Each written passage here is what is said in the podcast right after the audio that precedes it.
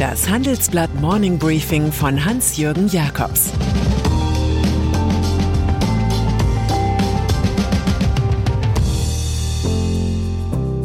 Guten Morgen allerseits. Heute ist Donnerstag, der 20. Mai, und das sind heute unsere Themen. Die Bitcoin-Horrorshow des Elon Musk. Plagiarius des Jahres für Franziska Giffey. Und Daimlers Last mit den Lastern. Die Bitcoin-Horrorshow des Elon Musk. Zum Monopolismus der neuen Zeit gehört neben der Haufenbildung von Kapital, Daten und Meinung auch die Konzentration von Aufmerksamkeit. Wir schenken immer mehr Zeit immer weniger Leuten, etwa Personen wie Elon Musk. Der Tesla-Chef hat die Welt in die Kryptowährungsblase hinein und wieder hinausgequatscht. Erst lobte er Bitcoin aus, dann erzählte er plötzlich, dass Tesla das virtuelle Geld nicht mehr als Zahlungsmittel gutiere. Schließlich symbolisierte Musk gestern mit Emojis, Tesla habe Diamanten an den Händen. Als auch noch die Verbände der chinesischen Banken und Internetindustrie vor dem Kryptomarkt warnten, gab es kein Halten mehr. Der Bitcoin sackte um 30%, Ethereum um 50%. Insgesamt verdampfte $1 Billion. Wer in diesen Markt Geld steckt, muss einen guten Kardiologen zur Hand haben. Nach dem Cyberhack. In Bitcoin hat übrigens Joseph Blunt Erpresser ausgezahlt, seinerseits Vorstandschef der amerikanischen Colonial Pipeline. Die Hacker hatten die Ölpipeline mit ihren Attacken zur Betriebsschließung gebracht. Es war sogar zu Versorgungsengpässen an Tankstellen gekommen. In seiner Not überreichte Blunt $4,4 Millionen Lösegeld gegen den Rat des FBI. Die Transaktion sei ihm nicht leicht gefallen, habe aber im Interesse des Landes gelegen, resümiert der 60-Jährige im Wall Street Journal. Die Börse unserer Zeit. Der aktuelle Börsenkommentar kommt vom Silicon Valley-Veteran Sandy Robertson, der am Freitag 90 wird. Der Experte und Direktor bei Salesforce vergleicht den Finanzmarkt mit den Überbewertungen zur Jahrtausendwende. Wir seien wieder in einer sehr schäumenden Phase. Er sage seinen jüngeren Partnern immer, man dürfe den aktuellen Technologieboom nicht mit einer Investmentbeurteilung verwechseln. Vor allem bekümmert ihn der Überhang der vielen leeren börsennotierten Firmenmäntel, mit denen Start-ups den Gang aufs Aktienparkett schaffen. Plagiarius des Jahres. Niemand kann behaupten, die derzeitige Bundesregierung sei in Gänze eine Formation luzider Leistungsträger.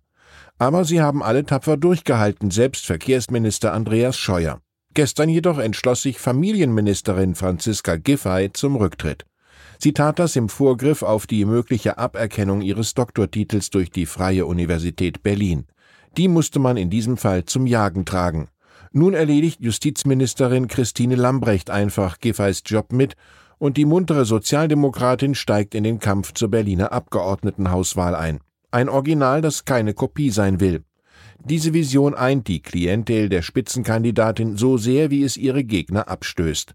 Ihr neuer Slogan, ganz sicher Berlin, jedenfalls soll keinem fremden Textbuch entstammen.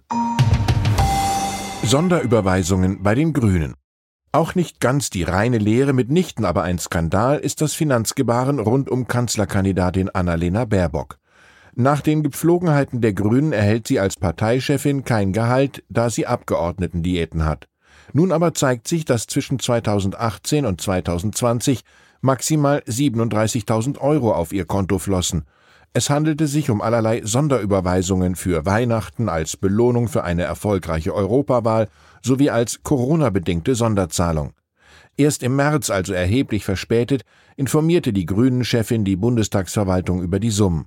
Ihr und der Bundesgeschäftsstelle der Partei war der Fehler zu einer Zeit aufgefallen, in der die Union mit ihren Maskenaffären kämpfte. Klar wird, zu einer guten Parteiführung gehört eine gute Buchführung. Wirecard-Skandal. Ein Whistleblower ist oft ein wichtiger Akteur für eine Redaktion. Üblicherweise bleiben Vertreter dieser Spezies anonym. Pav Gill aber macht eine Ausnahme. Er brachte intern bei Wirecard den Betrugsskandal ins Rollen. Schließlich war er ein Jahr dort angestellt als Leiter der Rechtsabteilung in Singapur und hörte davon, dass der asiatische Wirecard-Finanzchef Edo K. im Konferenzraum mit Filzstift Geldkreisläufe auf eine Tafel malte, rund um Fake-Firmen mit Fake-Umsätzen. Gill und sein Team fanden rückdatierte Rechnungen, erfundene Unternehmen und recherchierten, dass Edo K. auf Anweisung von Vorstand Jan Marsalek handelte. Irgendwann informierte Gills Mutter die Financial Times. »Ich habe es nie darauf angelegt, diese Firma zu entlarven«, sagt der Whistleblower der Süddeutschen Zeitung. Er habe einfach gehofft, die Firma von ein paar faulen Äpfeln zu befreien. Was hier faul war, war allerdings der Apfelbaum selbst. Daimlers Last mit den Lastern. Ein Industrieplan ist in der Regel nur so gut, wie ihn die Investoren finden. Das spürt jetzt der fröhlich jugendliche Daimler-Chef Ola Kellenius. Er arbeitet beharrlich daran, noch in diesem Jahr sein Lasterkombinat an die Börse zu bringen. Marken wie Mercedes in Europa, Freightliner in den USA oder Fuso in Japan könnten gemäß der Stuttgarter Arithmetik bis zu 40 Milliarden Euro wert sein. Leider reichen potenziellen Aktionären die gebotenen 4% Rendite nicht. Sie fordern, Daimler müsse mehr liefern. Dass Daimler, anders als VW, auch auf die Brennstoffzelle als Dieselersatz setzt, ist technologisch prima, finanziell aber schwierig. Kellenius muss hoffen, dass Wilhelm Busch einmal nicht recht behält.